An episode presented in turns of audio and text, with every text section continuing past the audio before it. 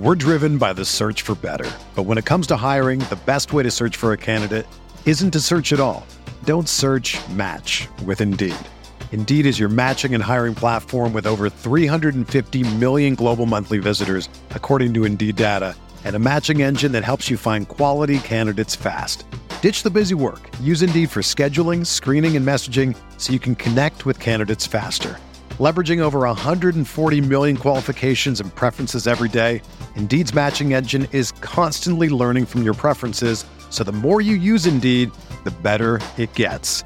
Join more than 3.5 million businesses worldwide that use Indeed to hire great talent fast. And listeners of this show will get a $75 sponsored job credit to get your jobs more visibility at Indeed.com slash BlueWire.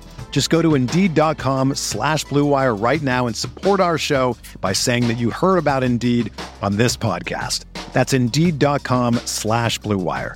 Terms and conditions apply. Need to hire? You need Indeed. This podcast episode is brought to you by Coors Light. These days, everything is go, go, go. It's nonstop hustle all the time. Work, friends, family expect you to be on 24 7. Well, sometimes you just need to reach for a Coors Light because it's made to chill. Coors Light is cold lagered, cold filtered, and cold packaged. It's as crisp and refreshing as the Colorado Rockies. It is literally made to chill. Coors Light is the one I choose when I need to unwind. So when you want to hit reset, reach for the beer that's made to chill. Get Coors Light in the new look delivered straight to your door with Drizzly or Instacart. Celebrate responsibly. Coors Brewing Company, Golden, Colorado. The NBA is back. Where else can you get this type of drama? Where else does history hang from the rafters? Jaylen Brown throws it down. Where else is your own city home to your biggest rival? The battle of the lane is real, people. And 30 feet is still in range. Curry knocks it Where else can a city this loud be this slept on? Let's get it out. Where else is history still in the making? Oh, my goodness. Where else? The NBA, only here. Season begins December 22nd on ABC, ESPN, TNT, and NBA TV.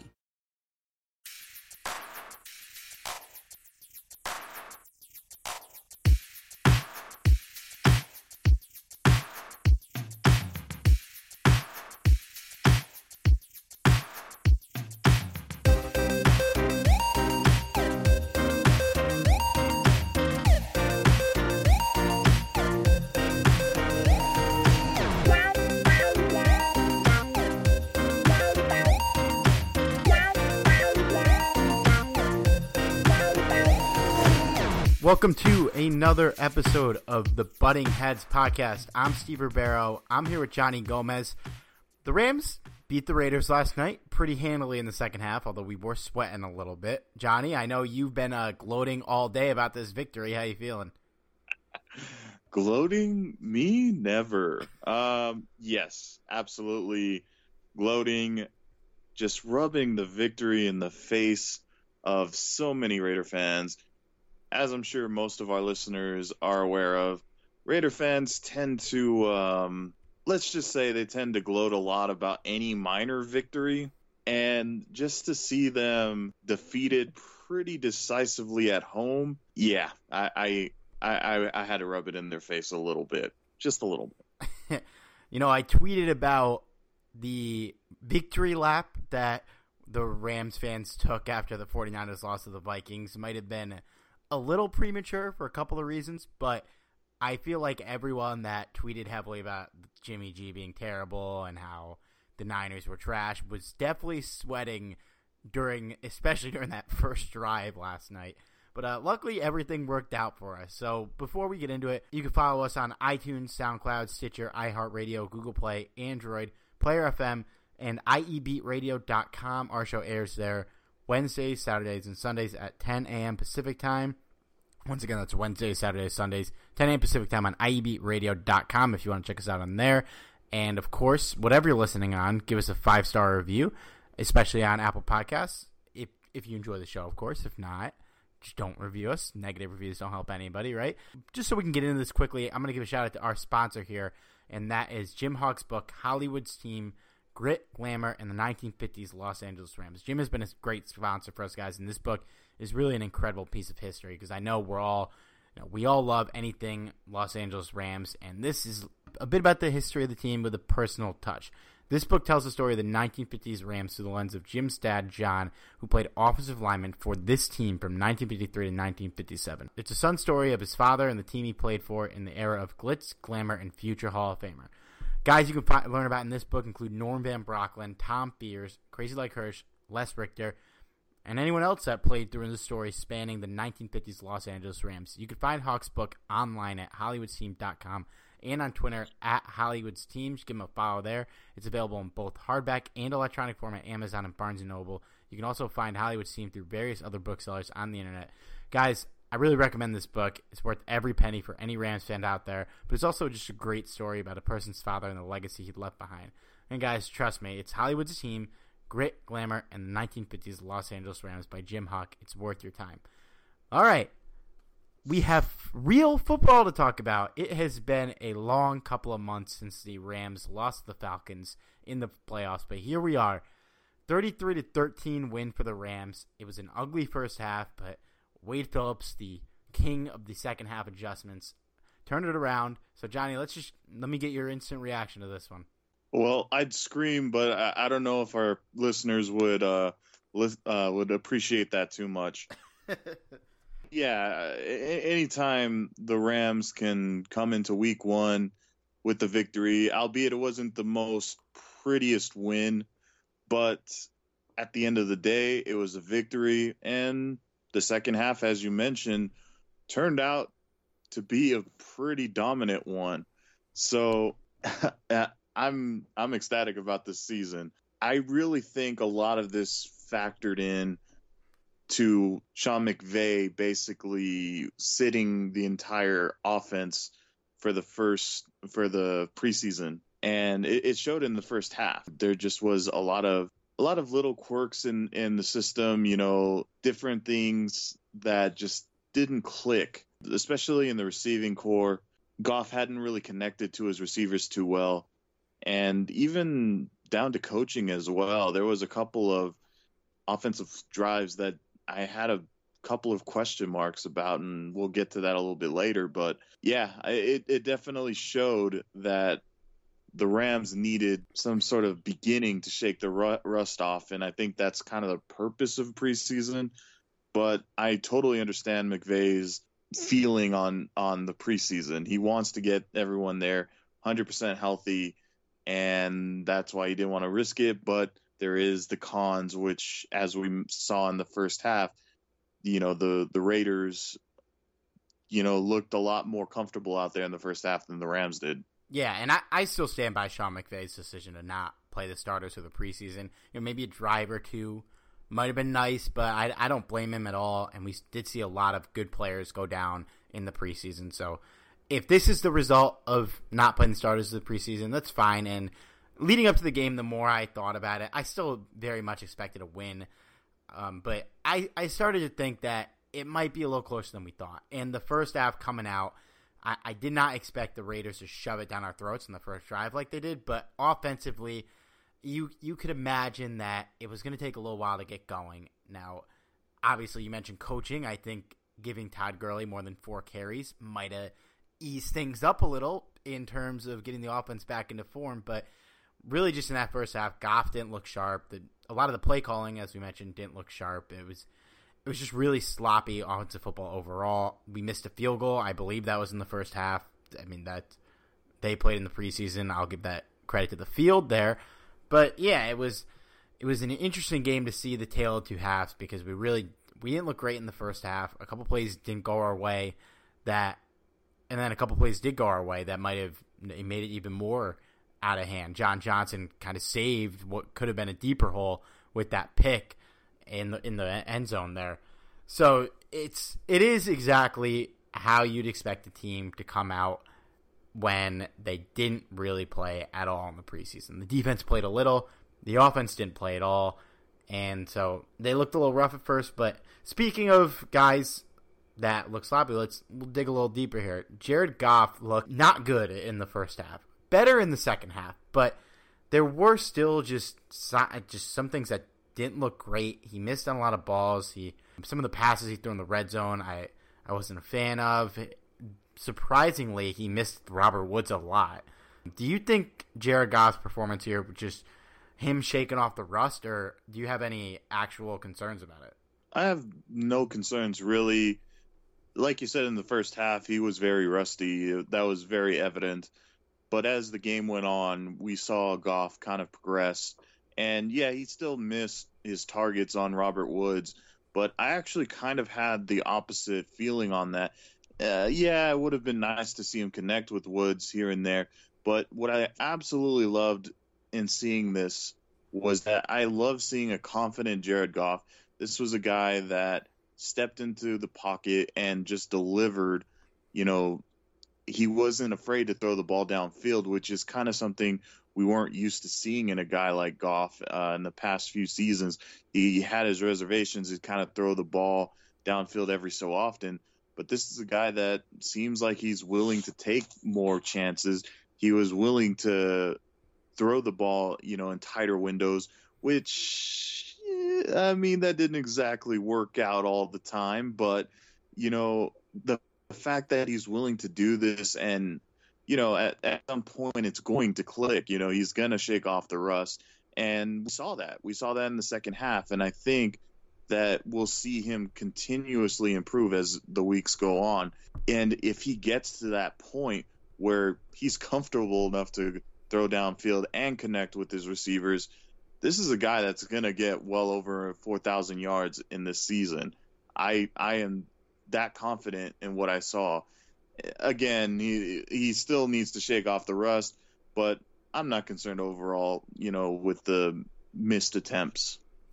Yeah, Jared Goff, 18 for 33, 233 yards, two touchdowns, no interceptions, only sacked once.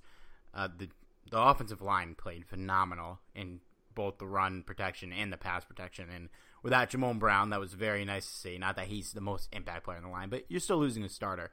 Now, I I'm with you with the deep ball thing, and Derek said the same thing on the post game podcast, which you haven't listened to it was was very good. Give it a listen. It is really nice to see him letting it rip and giving giving a chance on those deep balls. And we've mentioned this in previous podcasts. This was a, a football team that played horizontally for years, years. Just did not throw the ball downfield ever, except for like that one year where Chris Givens got the ball a lot.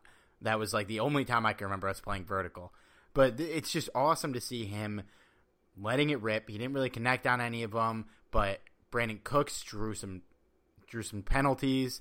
So in a way, he kind of did as a result of him going deep. We moved the chains up. He almost he came very close to hitting Robert Woods on one of those too when off his hands, but it wasn't really a catchable ball. So I I think I'm with you. I have slight slight concerns because I didn't like his red zone passing. I think he he didn't do a great job of looking off receivers in the red zone. He like you said he tried to throw it in traffic a little bit too much. He got a little too cute with some of those passes in the red zone that could have turned out worse than they did, but luckily for us everything worked out. So I'm definitely I wouldn't even say cautiously optimistic because I'm optimistic with slight, slight concerns.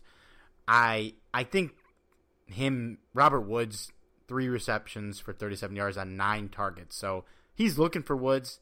They they didn't connect as much as you'd hope, but at the same time, Kupp was five for nine on targets. Cooks was five for eight. So it is what it is. I I think next week we'll get a clearer picture. The Cardinals aren't great, but Patrick Peterson that secondary, it's it's not the worst in the league. So I I think I'm okay with Goff, and I'm I'm with you. The deep balls were really nice to see, and the the target splitting I think we expected too. Uh, as I just mentioned, eight targets for Cooks, nine targets for Kupp, nine targets for Woods. Everyone's gonna get the ball. There's there's mouths to feed here, and if you look at the, you can check out my Twitter at Steve Rebeiro. I I quote tweeted a tweet breaking down the snap breakdown. The Rams' offensive skill players basically played the whole game. I mean, we saw, I'm going to read this five snaps from Gerald Everett, four snaps from Malcolm Brown, two snaps from Johnny Mundt, and two snaps from Josh Reynolds. Other than that, the group of Kupp, Cooks, Woods, Higbee, and Gurley was in on just about every single offensive play, which is crazy. We mentioned the coaching, Johnny. I'll let you air out your concerns here. How do you feel about how the coaches coach this game overall? I think most of my concerns are on the offensive side of the football. it's real easy to kind of pinpoint it in the first half on the defense too but I'll, I'll, get to that in a second. My primary concerns on the offense was also in the first half, but just playing a little bit of devil's advocate here. My major concern was you have, you know, the offensive player of the year last year and Todd Gurley, and you only hand them off the ball, what, four or five times in the first half? Four times, not even, yeah. Four times. That That's not even enough in a series, much less an entire half how how is that even possible? He was the offensive player of the year for a reason, and I get it. You know, they wanted to they wanted Goff to step up and you know air the ball out, get get more uh, get him more in a rhythm. But at the same time, you you have Gurley, use him, feed Gurley, hashtag feed Gurley. You know that was my biggest concern, and it was uberly frustrating to see them on in the red zone and they don't run the ball. I'm like, how? I mean, I can only imagine what's going through Gurley's head. I mean, he's like, okay, I'm right here. At least throw the ball to me, you know? And that's what was so frustrating because the Rams have this extremely talented running back, but refused to use him in the first half that kind of switched over in the second half. I think McVay kind of readjusted the offense there and said, "Oh yeah, that's right. We do have that, you know, all-pro running back on our team. After all, let's use him." And he was given the ball 15 more times in the second half. So,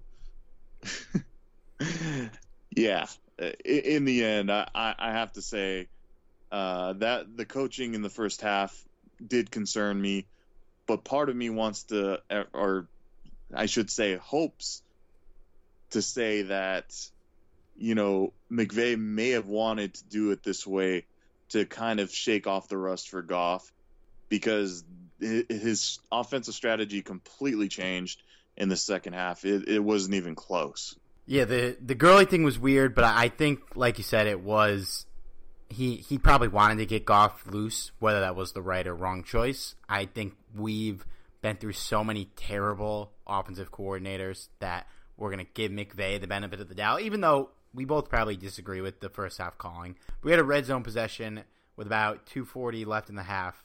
We ran the ball once. Todd Gurley got four yards. And then we threw it twice. And neither were great plays. Neither were great passes. So that I didn't like that. That was really the big thing that stuck out to me about the first half of offensive coaching. I think McVay really turned it up in the second half. That first drive, a nice six minute drive. Gurley touched the ball a lot on that. It ended in a field goal, but you know what are you going to do? It was it was a really great drive to set the tone, and then the defense really took over from there. We could talk about the defense here because Wade Phillips really, really did a great job adjusting in the second half to you know, he we completely shut them down in the second half. Derek Carr looked incredibly flustered, made some terrible throws, in including a pretty much dagger pick six near the end of the game to Marcus Peters, which was awesome. He had another weird interception to Cory Littleton that was just not really an explainable throw. But we got torched. I almost said a different word. We got torched in the first half by the Marshawn Lynch, we couldn't tackle him. There, I don't remember the name of their tight end, number eighty-seven. He finished with like 180 yards. Our we got torched by their tight ends, and that kind of falls on the linebackers and the safeties a little bit too. Now, what I want to know is, do you think t- the tight end problem that we saw in this game is something that could be recurring with our linebackers? Do you think that having Mark Barron back will kind of sew up that hole in the defense, and then you can give me your thoughts on the defensive coaching too. so first off, what word were you gonna say there, Steve? I don't remember. I, I erased it from my memory. okay, so there's a four-letter word that is just I can't I can't place it. It's just completely erased from my memory since 2014. You have a soundboard, right, Steve? I do. Awesome. So that means I can say no. I'm just kidding. Okay, so uh, as far as number 87 goes, are you sure you don't remember his name? Not even just a little bit. now I have to say it because you thought I said a, a different four letter word. I I almost I almost said we got cooked, and then I changed my mind. Uh, I mean, I was I wanted to do a bit where we just didn't mention his name, but God, of all the freaking players, I got so irrationally angry during that Packers playoff game. I don't two years ago where Jared Cook made that ridiculous game-winning reception. I mean, this guy, dude, he was so terrible on our team, and then comes out against us and gets 180 yards. The audacity of this man. And in classic Jared Cook fashion, he has the game of his life, and his team loses by 20. So there you go, Jared. I hope you had fun torching your former team because your team sucks. Johnny, continue. so tell us how you really feel there, Steve. God. Man. You know, and was, was, was he overcooking writer. your grits a little bit? I, I can't stand this dude. Everyone who I, I watch games with knows whenever he's just on the field, I'm just like get get out of here. I'm I'm not watching this. And you know I'm a fantasy writer, and I literally can't write about Jared Cook because I, I shouldn't be allowed to do it. That's the one player where I cannot give an unbiased opinion on. I don't care that he had 180 yards, still tight end two in my book. I'd keep him on the waivers. Uh, anyways, you, you can continue. You got me all riled up now. Yeah, your goose is cooked on this subject. Boo. the puns just keep coming, man. The, My God. By the way, by the way, uh, to our listeners out there, I couldn't help but just kind of torture Steve with these terrible, terrible puns. Maybe I'll say them a little bit later. Maybe. but anyway, to answer your question a little bit, do I think the tight end situation is a concern? Yes, absolutely. There's a reason why Cook did well in this game, and that's because our linebacker is the weakest part of the defense. Now, overall, Wade Phillips did come in in the second half and adjusted to give a, give the linebacking corps a little bit more help. They were just torched. They they had no they had no answer in the first half for for Cook, and even a little bit in the second half too. Cook got a few receptions here and there in the in the second half, albeit not as much in in the first half. But this is going to be a cause for concern every single week. You know, maybe not so much with teams that don't have you know the gifted tight ends on on their team, but still, even even the guys that aren't putting up huge fantasy numbers, they they might, you know, playing against this Rams defense. But again, part of that too, as you mentioned, is Mark Barron being out. Mark Barron is the leader of the of the linebacking corps for sure, and his experience is, you know, you, you can't replace that with with the the rest of the linebacking corps. It it just it doesn't it doesn't uh, compare.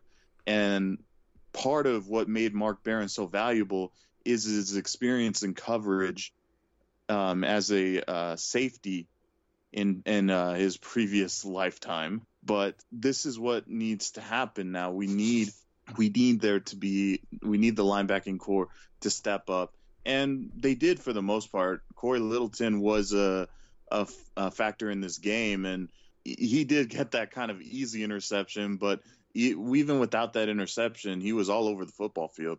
Uh, and I, I, do, I do actually uh, uh, commend Littleton for stepping up so much because I'd say I was confident in Littleton's ability, but he did kind of surprise me a little bit. What are your thoughts, Steve? Littleton's my player of the game, honestly, and I I think we could save more of the Mark Barron stuff for the Cardinals preview. So we'll talk about that later because there's a guy in that backfield that's going to be very relevant to having Mark Barron back. But Cory Littleton, man, I we could talk about our player the players of the game here because he's mine because you know he's not the best player. He wasn't the best player we had in this game. If I had to pick an MVP, it would probably be Gurley, who ran ran all over the place in the second half. Maybe Mark or Marcus Peters. I guess I would split it because he completely locked down Amari Cooper, him and Talib and the the Raiders receivers were essentially non-existent. I mean, they had the most receptions for a Raiders receiver was three by Jordy Nelson for 23 yards. Jalen Richard and Jared Cook each had nine receptions. So let, let's save the, the linebacker stuff for the Cardinals preview because that'll be very relevant going against David Johnson next week. But yeah, Littleton, man, he I didn't I think you had higher expectations for me. He's never really done much to impress me. He's been I thought he was a fine backup stepping into the starter role. What wasn't, you know, super confident in it, but man, he played great. He made a lot of tackles. He had obviously that interception. It was kind of a, a gimme interception, but he put himself in the right place at the right time. I he made me feel a lot better about the linebacker situation moving forward. Same with Samson Ebukam, who he had a penalty there that wasn't great, put the hands to the face. He I don't think he played as well as Littleton, but he was very solid too. And the, the two of them together, I they made me feel a lot better about the linebacking corps, which was clearly a cause for concern with this team. And kind kind of looking at the the breakdowns of the defense. So Littleton played hundred percent of the defensive snaps. The only other players that played 100% of the defensive snaps were the four starters in the secondary Peters, Johnson, Talib, Joyner. The next highest linebacker was Ebukam with 77% of the snaps, Ramik Wilson, 47 and they actually gave uh, Christian 53% of the snaps, which I thought was pretty surprising. But yeah, Cory Littleton really stepped up. Johnny, who's your player of the game? Ooh, this is kind of tough because I'm inclined to kind of side with you about Gurley, but I'm gonna give this one to kind of some to a group of people that are high, highly ever celebrated, and that's the offensive line. The offensive line, I, I mean, I don't think I think it shocked Goff on how much time he had, and it even got the better of him on one play when Bruce Irvin caused him to fumble. Thankfully, um, they got the ball back, but can we can we talk about Havenstein's dive on that fumble? I feel like he leaped like ten feet to get on the ball. That was incredible. I was surprised to see him end up with the football. I was like, "Whoa!" Uh, I, the replay, his dive was awesome, man. That cracked me up.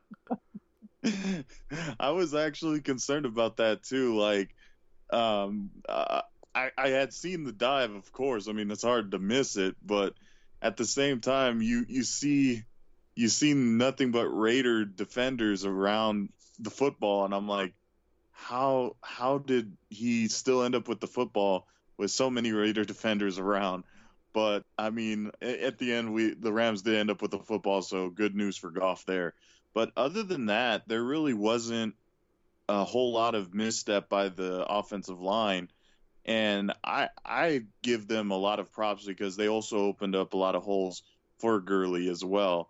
So if this is what we have to look forward to, especially with Jamon Brown coming back from his suspension, this is going to be an extremely entertaining offense, and I look forward to seeing this offense continue to develop, especially with this offensive line playing so cohesively. Yeah, the line was incredible, man. They they did their job to a T perfectly, and they all played 100% of the snaps. No break, no breaks for any of those guys. So that was awesome to see. Austin Blythe really slid in there at guard for Havenstein and not Havenstein, sorry, for Jamon Brown, and we didn't we didn't miss a beat on that end. And I think the the line and the cornerbacks were hands down the most impressive units in this game. I mean, even with Gurley, who played great, but like like I said, Talib and Peters, man, people talked about how they're gonna butt heads, no pun intended, and they and that like they could be two loud of personalities. They walked into Oakland and just completely shut down their receiving corps. Mar- Amari Cooper, who is a polarizing player, and you know, this could be part of a bigger conversation that we're not going to delegate on this podcast because that we're not a Raiders podcast. Amari Cooper, one reception for nine yards. Jordan Nelson, three for 23. I mean, they just, the receivers were just completely taken out of the game. It's just, for, for, we've had good cornerbacks over the years. I I love the Trumaine Johnson and Janoris Jenkins pairing. I thought they're real underrated, but we have never had something like this. I don't I don't know if we've ever in the history of the team have had a cornerback duo that just uh, to quote my boy Janoris Jenkins is as much clamp season as these two could be. I'm sorry. I'm sorry, but can you say that for us one more time, Steve? Clamp season. Shout out. To, yeah, the real ones remember Janoris Jenkins used to post a clamp on Instagram every day with the hashtag, or every game day with the hashtag clamp season. God, I love that guy. I miss him, but I'm happy with what we got. I, I kind of miss the Chris Long tweets as well. Uh yeah, though I have both of their jerseys, and I think they both left the same year, which was a bummer. Those are two of, two of my favorites, man. And they're both they're both still playing, and they're both still having a lot of success. Chris Long has gotten two Super Bowl rings. Uh, Janoris made a Pro Bowl. I don't remember if he made one last year, but he he's obviously having a doing well in New York. So shout out to them, man. Those are they deserve better, and they've gotten better. Although I hate the Giants, so I don't know. I don't know about Janoris. All right. Well, I think we've delegated the Raiders enough. But before we move on, let's give a quick shout out to our sponsor at the Golden Ram Barbershop. If you're looking to support a member of the Ramley out there in the Orange County area and you like an old school barbershop experience with a bit of a Rams touch, you should check out the Golden Ram Barbershop at 13755 Golden West Street in Westminster, California, zip code 92683. Our friend Sal Martinez opened up his shop as a shrine to the Rams on the day the team left for St. Louis, and he has kept the lights on ever since. He's available by appointment only, guys, so make sure you give him a call at 714-894-RAMS. That's 714-894-7267 if you want to head in there. Just so you don't show up and get turned away. I know Sal wouldn't do that, but make sure you set an appointment. It'll make everyone's lives easier. Use the promo code RAMSTALK so he knows who sent you and that you can get a discount on an already affordable haircut. The Golden Ram Barbershop is open Monday through Friday, 8 a.m. to 6 p.m., and Saturdays, 7 a.m. to 4 p.m. Sundays, guys, you're going to the Ram shop, he's watching football.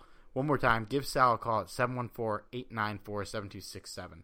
A visit to Sal shop is worth it, not only just to enjoy all the crazy, historic, and room-filling Rams memorabilia, but Sal also provides that old-school barbershop experience, and he'll talk Rams football with you and anything else. Trust me, guys, it's an awesome shop. All right, so we're gonna get to the Arizona preview in a little bit, but we got some news and notes from the team to talk about here. We're gonna start with Pharoh Cooper was injured last night, and Michael Thomas also injured his backup, not not a receiver at punt returner. The big the big thing, like we mentioned, our receivers played ninety percent, ninety seven percent actually of the snaps.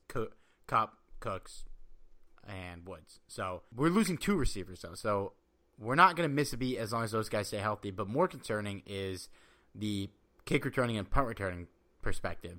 Cooper Kupp filled in at punt return last night when Cooper was out. But what what do you think the team should do here? You think we want to roll with someone like Kupp, or you think this is worth bringing in an outside guy? Cough, KhaDarel Hodge. well, I don't know if he is going to be the kick returner. I don't know if that's what you're insinuating, but if those two guys are injured, it seems like he's our boy's gonna be brought up, which is awesome. Yeah, I I would hope that Hodge would get a a shot here. I know he wasn't exactly the the, the target here, but I would like to kind of keep Cooper Kupp out of it just because I feel like his value as a start uh, as you know well he's not technically a starter I guess, but I feel like he has more value as you know a receiver then as a special teams guy, I I don't really want to put him in a situation where he might get hurt, you know, playing in the special teams because even though Kupp did kind of have a tough first half, he bounced back and this is a guy that can be very valuable to this offense. But if it comes down to it, you know, just depending on how long you know Thomas can come back at least, uh, you know, you you might need to to put Kupp there they could try and, and bring somebody in, but I, I, I would try and roll with Hodge at least at at least attempt it. And if they're not confident with, with Hodge to, to take on that role, they may they may have to bring in somebody else. They may have to uh, see what, what's available in free agency. I highly doubt a trade would happen so early in the season. Yeah, and this this could be, know, I haven't dug in too deep on the waiver wire in terms of kick returners, but you got to think that there's a specialist out there that you can get. Maybe they throw, I don't know, even on this roster because Cooper and Thomas have been handling the duties pretty much full time. May I think KhaDarel Hodge kind of has the the player type to be able to do it, but like I said, I I really have no idea. Maybe one of the running backs. Maybe that's how you try and get John Kelly involved or something like that. I don't know. So it, it, it would be a little bit early for a trade, but then again, and I'll mention this briefly now. Mark Barron and Matt Longacre both took pay cuts recently that cleared up two million more dollars in cap space. So we actually have nine million in cap space for this year. So on our last episode, we kind of delegated what we thought the team was going to do with the cap space. So we're not going to get too deep into that, but that could be used to bring in a return specialist. I don't think anyone will cost nine million dollars, but you never know. But you know what I'm thinking, Johnny? This team has a Tavon Austin size hole in it. Oh no, you did you didn't go there, did you? it had to be said. But um, yeah, I mean, I trust Fossil to find a proper replacement. I think if both of these guys are out next week, KhaDarel Hodge will be on the roster just because you don't really go into a game with four receivers. That's just kind of asking for trouble. And we, like I said, Kupp, Woods, Cooks, they're not going anywhere. So there's no reason to bring in another guy because they're not going to play. Like, you know, a Dez Bryant type guy, we have no room for it. So, yeah, that, that, I think we'll see Hodge, and it'll be interesting to see how else they move forward on that. Speaking of interesting developments, the Rams, after they signed Aaron Donald, offered Oakland a first and a third round pick for Khalil Mack, which they rejected. They ended up getting a better offer from the Bears. But the Rams, according to Schefter, would have paid Mack and then traded him after this season because they couldn't afford him in 2019. I just I just want to hear your just reaction to reading and hearing something like that.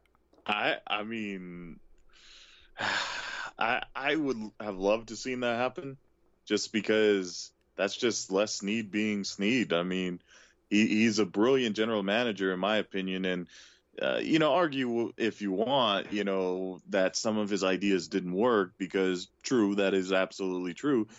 But I, I think it's brilliant. I mean, it, it, just it's sad that he it, didn't work out, but it, it, was a perfect move for the Bears, and Mack is uh, making the Raiders regret that trade, and I'm sure they certainly regret that trade after last night.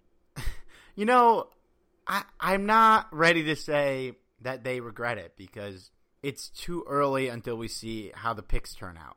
And obviously, he's better than most of the NFL, but I don't know. It the whole situation was so weird. I don't think they regret it because they didn't really try to keep him. But who knows? Now having Mack on our team would have been unbelievable, and it is. It's just such a. It would have been such a creative move to bring him in, trade some heavy draft picks, but you you add Khalil Mack to the Rams, you are the hands down favorite for the Super Bowl. We're we're in the conversation now, but you put Khalil Mack on this team, it's said and done. The Rams will be the favorite to go to the Super Bowl, and that's an all mentality you would want to go for. Now, we would have no picks on the first two days of the draft, which wouldn't be ideal, but we haven't really had them in recent years, anyways, and look how it's worked out. And then it's it is crazy to see that they would have traded him in 2019 be, because uh, I think they would have been able to afford him next year. Long term, they wouldn't have. And I have a piece coming out on Rams Talk soon breaking down the cap situation next year and in the next couple years, so you can kind of figure out why after next year they would not have room for him. It's just it's gonna get a little murky, but yeah, it's I just like seeing Snead doing stuff like this. And I know you said some of his stuff didn't work out. He's had some bad draft picks, but I feel like every acquisition he made that didn't reek of Jeff Fisher, i.e., Jared Cook and Cortland Finnegan, and who's the cornerback we talked about last time? Oh man, you're gonna make me dig that up again. Oh my god, whatever. We Coty Sensabaugh. Okay, Cody yes. Sensabaugh. Anyways, I I think his track record out. He's he's been hit or miss on draft picks, but I think bringing in talent from the outside wise, it's been former Fisher guys, and then it's been moves that have for the most part worked out. So there you go.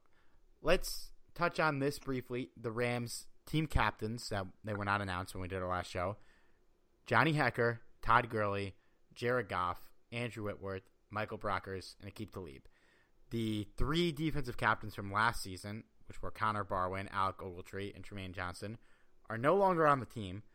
And Aaron Donald hasn't been a captain for the last two years because he hasn't shown up until like days before the season starts. So I was really happy to see Michael Brockers in here. He's been with the team for a while. He's been a starter on the team, I believe, every year he's been here, and it's it's really nice to see him get his due. That's a well deserved C patch for him. Aqib Talib, not a surprise. He's a vet. He's the leadership on this defense. Andrew Whitworth, Todd Gurley, Johnny Hekker, returning captains. Johnny Hekker's been a captain for a ridiculously long time, which is awesome to see. And Jared Goff getting his first C patch in his third season. He's a leader on this team, and I think he deserved it. How do you feel about these caps? Well, going down the list, Johnny Hekker, who was Steve's preferred backup quarterback, you know, Johnny Johnny Hekker is by far the best punter in football, so no surprise there. Todd Gurley, I mean, feed Gurley. Even right now, feed Gurley. Jared Goff, who has actually stepped up in the past uh, past season, and I see him becoming a leader before our eyes, which it was a little cloudy at first, but now now it's starting to now starting to be that he's starting to feel, fulfill his number one starting uh, role and live up to his number one overall draft pick. Andrew Whitworth, I mean, if without him, I'm not sure this offensive line is as good as it is, and I'm not sure if Goff even progresses as much as he has without Whitworth. He's the true veteran on the team. Heck, he's even older than our head coach. Yeah. And then Brockers, I've been a huge fan of Brockers since we brought him in. I've done a couple of different pieces on him. Um, Michael Brockers is literally the unsung hero on defense. He's his job is literally to make everyone better on defense, and still he manages to bring in some tackles here and there and a couple of sacks here and there. So I, I, I thought it was kudos to make him a captain, and then of course to keep Talib with a with a, a guy that plays as big as his mouth. Yeah, you, you, you need to make him a leader as well. Whitworth was responsible for almost as almost as responsible as Sean McVay was for turning around the team man year last year. I mean, you bring in a guy like that, he's a vet. He just completely changes the culture of the offensive line, and it's, it's good to see his due. And Talib might be doing that with the cornerbacks right now, but not that that needed a huge culture change. And you mentioned Johnny Hekker being the backup quarterback. I just want to say this, all right? Because you mentioned this to me when we were texting today about Jared Cook. I don't hate Sean Mannion. I just don't think he's that good of a quarterback. If we had a second string quarterback that wasn't him and we kept around as a third string or whatever, he seems by all accounts a good guy, uh, good locker room presence. Jared Cook, not a good locker room presence. Didn't try. He, as uh, one of our friends on Rams Twitter, Austin Regier, was so pleasant to remind me today, shoved Austin Davis on the sidelines during a game, which I brought back some dark memories of another reason why I don't like this dude. But ugh, worst Ram in history, Jared Cook. Congratulations, buddy. All right. Before we move on to a preview against one of our division rivals, guys, I know summer's coming to an end, but luckily for you guys out in Southern California, there's never a bad time to take care of your pool. If you want to remodel, resurface, or get a pool, and why not? It's never too late. Check out Jayhawk Pool Plastering Remodeling at 4780 East Wesley Avenue in Anaheim, California. Jayhawk Pool Plastering Remodeling serves Orange County in the Southland and is run by Jayhawk, the eldest son of former Ram John Hawk. He built his business from the mantra of fantastic results and amazing customer service. Head on over to his website at jayhawkpools.com and take a look at their work. You can see the quality in their finishes and testimonies provided by happy customers. If you're looking to remodel, resurface, or even put in a new pool, give Jayhawk a call at 714-695-0700. Again, that's 714-695-0700. If you prefer to email them, you can hit up info at jayhawkpools.com. Guys, this is a great opportunity to support our podcast, support one of the members of the Ramley and a guy who's been a great sponsor for us. So if you live out there in the area, give Jayhawk Pool Plastering and Remodeling a call. You'll be happy you did. All right. This week, we have the Arizona Cardinals, a division rival who in week one looked horrible. Sam Bradford, one of our guys, former Rams quarterback, no hard blood, looked terrible. The offense, horrible. Larry Fitzgerald, seven receptions, 76 yards. Hey, that's not bad. David Johnson, he found the end zone. He put up about 67 total yards. Now, before we get into the minutia of this matchup and what Arizona could potentially do to exploit us, on a scale of 1 to 10, how concerned are you about this game? Negative 10? yeah, uh, considering okay, I I I do respect the NFC West teams just because right now the Rams are the team to beat. I mean, they're the only team in the West with the victory. Yep. So they're, they're the team to beat right now. So the Cardinals are gonna play lights out, or at least try to. That being said, I consider the Raiders a much bigger threat than the Arizona Cardinals, especially after what we saw in Week One. I just there, there's nothing there at all. I, I, mean, are you concerned at all, Steve? No, I, am not going to go negative ten. I'll give it a one uh, because trap games happen in the NFL. Strange things happen. I, I don't want us to look past this team because this is a game we need to win because we're going to have games that we would like some leeway to lose when we play some better teams. We should not lose to the Cardinals. By all accounts, from what I've heard, Sam Bradford looked scared. He didn't look like he was ready to play. And if you're scared going against the Washington defense, you're going up against a guy who has it admittedly said on the record multiple times that the quarterback he tries to beat up the most is Sam Bradford because some team decided to draft Sam Bradford number one overall ahead of Ndamukong Suh. Now I don't remember what team that was, but somebody did it back in 2010, and that resulted in losing to Clipboard Jesus in the playoffs. But I, I'm not really concerned about this game overall. But there are factors of it that concern me because, and we alluded that we are going to come back to this. The Raiders, 18 receptions between Jalen Richard and Jared Cook. Now the the Cardinals tight end is Ricky Seals Jones, who isn't. Never mind. Not gonna say whether he's better or worse than Jared Cook, but he he's not frightening. He is a, a decent and promising player, and somebody that you know if we're giving up 180 yards to Jared Cook, Seals Jones could do some damage.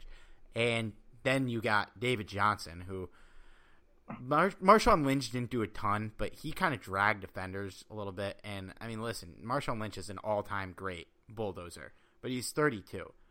David Johnson is a monster. He's, I think, personally, is the most talented running back in the NFL.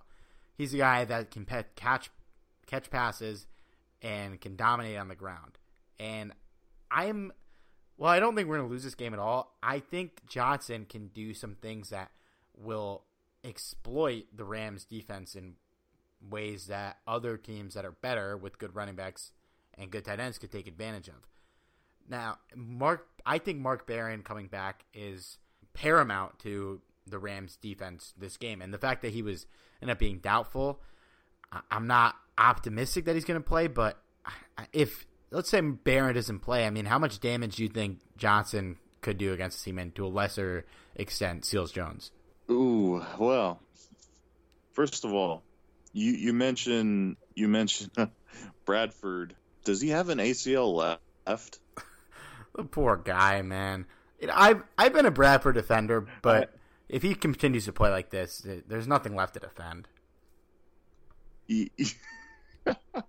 I mean, I I man, just the the thought of this guy staring at at the the scariest defensive line in football. Yeah, I don't think they're going to be passing much. They're going to be dishing the ball off to, to Johnson a lot, but there's only so much he can do. Also, it, it's going to get to the point where the Rams are going to probably stack the box, just like how other teams did with Gurley. It, it, it's not. I, I think Johnson will get the better of the of the Rams defense you know, uh, quite a few times. I, I it, it, may even get to the point where he has over 100 yards rushing, but at the end of the day, will it be enough to really make a huge impact on this game, I highly doubt it. And the few times that Bradford is going to throw the ball, he's got to he's got to release that ball quick, and I mean super quick. Otherwise, you, you got a hungry Suh there, and you have you have Aaron Donald, Brockers. These are all guys that and that could potentially end his career, and, and he's he's one trip over a pebble away from ending his career. So we may see Josh Rosen in this game. It, uh-huh. it, it's that serious. He he's only sacked twice in week one, but Washington's defense is not not what the Rams are, so they're going to be coming. I think you're right. I think we will see a stacked box for the Cardinals because Johnson is obviously the big concern. He's he's a beast. And the receivers, I mean Larry Fitzgerald somehow is still doing his thing. But other than him, man, you want to guess how many receptions the Cardinals receivers had besides Larry Fitzgerald on Sunday? I'm curious about this. What what's cooking there? One. One catch. wow. One catch. And I want to pull up the pro football reference box score here because ESPN isn't showing players that didn't have receptions but had targets and I want to see if that's that's accurate that there was just no other players with with targets. So we got this up now. Let's see. Targets. Chad Williams had three targets, no receptions, and he is a receiver. Yep, had to confirm that. So I mean, the guys Christian Kirk is a rookie, got a little time to get in the groove, but if you're a rookie and you're going against one of Aqib Talib and Marcus Peters, you are probably not going to have a good time. I trust one of them to lock down Larry Fitzgerald, who I mean is still really good, which man, Father Time's never going to catch up with that dude. And it kind of sucks for him that he's he's stuck on this team this year. But yeah, I think we'll see stack boxes, and Sam Bradford is going to have to win this, and the receivers are going to have to win this game for them. And there is absolutely no reason to believe that they will. Like none, no no reason. So let's let's just do it, man. Give me your score prediction for this game. Let's see. Do I become vicious or do I be sensible on this? I think they could be one and the same. Mm, this is true. I just realized though, sensible sounds a lot like sensible. we got to stop forgetting that dude's name, man. Why do we keep talking about him? I don't know. How does he keep anyway, coming up? I don't know. Okay, moving on from sensible. Uh, I, I'm I'm predicting a 45 to 10 victory here. I'm gonna go 37 to 14, and I I hate predicting blowouts. And as a concerned fantasy owner, I hope David Johnson scores those two touchdowns in my prediction, please. But yeah, I, this is this is should be well in hand. The Rams have shaken off their rust, and it's a division game, so it wouldn't shock me if it was closer. It would shock me if we lost, but if it's a little closer than that, if Sam Bradford kind of gets his mojo back, whichever's left, I I still feel like there's a good quarterback in there somewhere. But when you average four point yards per four point five yards per pass, uh, that just kind of sums up Sam Bradford's career, man. Right there, right there. All right, you you got any parting thoughts? Anything you're looking for this game on the Ram side? Just that if if they score a touchdown at all, I hope it's to Larry Fitzgerald because he's on my fantasy team. I There don't think I'm going to start Fitzgerald. I don't think I am.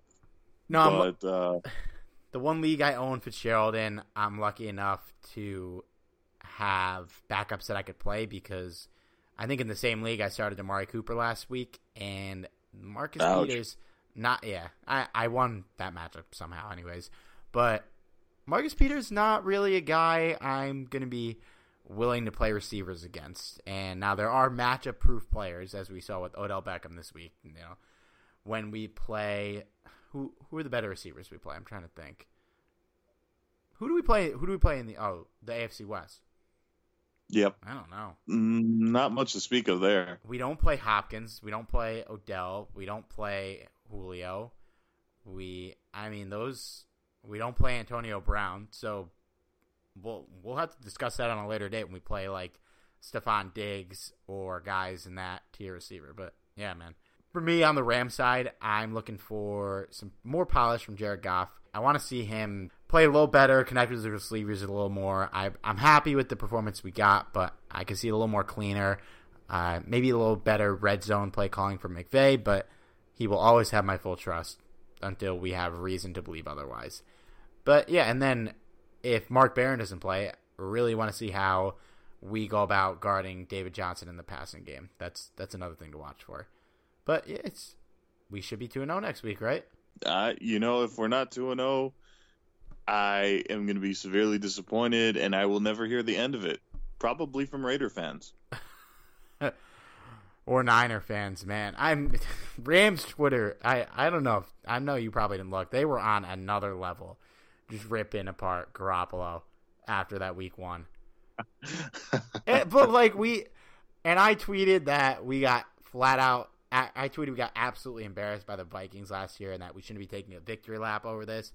And people were too quick to point out that maybe we didn't get absolutely embarrassed, and maybe absolutely was a stretch, but we did get embarrassed by the Vikings last year. We did absolutely nothing on offense in the second half. Let's not act like it was it was a close game in score, but watching that game, we never I never felt like we were gonna win after like the second drive.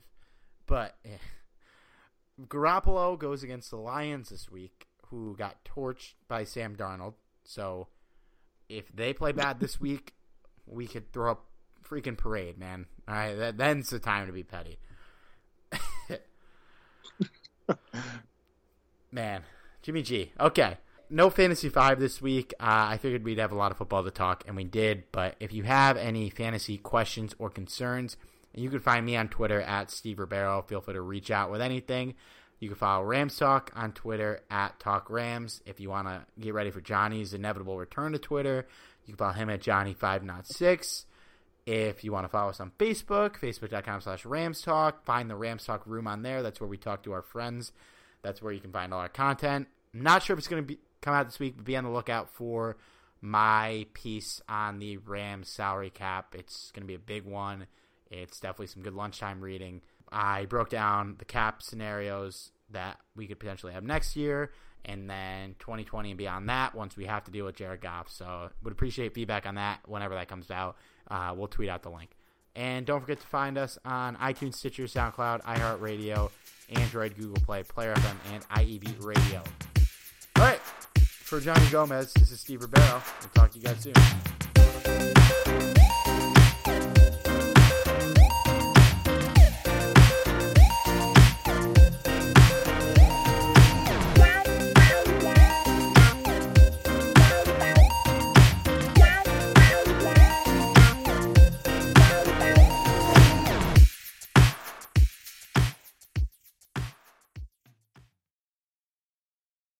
NBA is back. Where else can you get this type of drama? Where else does history hang from the rafters? Jaylen Brown throws it down. Where else is your own city home to your biggest rival? The battle of the lane is real, people. And 30 feet is still in range. Curry knocks it. Where else can a city this loud be this slept on? Where else is history still in the making? Oh, my goodness. Where else? The NBA, only here. Season begins December 22nd on ABC, ESPN, TNT, and NBA TV. You can't control what's outside your home, but you can control what comes in. Because Clorox disinfecting wipes kill 99.9% of viruses and bacteria, including COVID 19 virus, when used as directed on hard, non porous surfaces. So whether it's from dirty doorknobs, dirty shoes, or something else, outside germs won't stand a chance. When it counts, trust Clorox. Kill Pseudomonas, Salmonella, and Influenza virus type A2. Kill SARS CoV 2 on hard, non porous surfaces. Use as directed. Sugar Ray Leonard, Roberto Duran, Marvelous Marvin Hagler, and Thomas Hearns. Legends, whose four way rivalry defined one of the greatest eras in boxing history. Relive their decade of dominance in the new Showtime sports documentary, The Kings, a four part series premiering Sunday, June 6th, only on Showtime. Whether you're a world class athlete or a podcaster like me, we all understand the importance of mental and physical well being and proper recovery for top notch performance. That's why I'm excited that Unified Healing is sponsoring this podcast. Unified Healing is a new and super innovative global network of wellness centers powered by Energy Enhancement System, or EE System. If you haven't heard of the EE System, you'll want to listen up. This technology promotes wellness, deep relaxation, purification, and rejuvenation. At hundreds of locations across the globe, access to a center is easy and affordable. Interested in experiencing the EE system technology for yourself? Go to unifydhealing.com slash bluewire to learn more and find a center near you.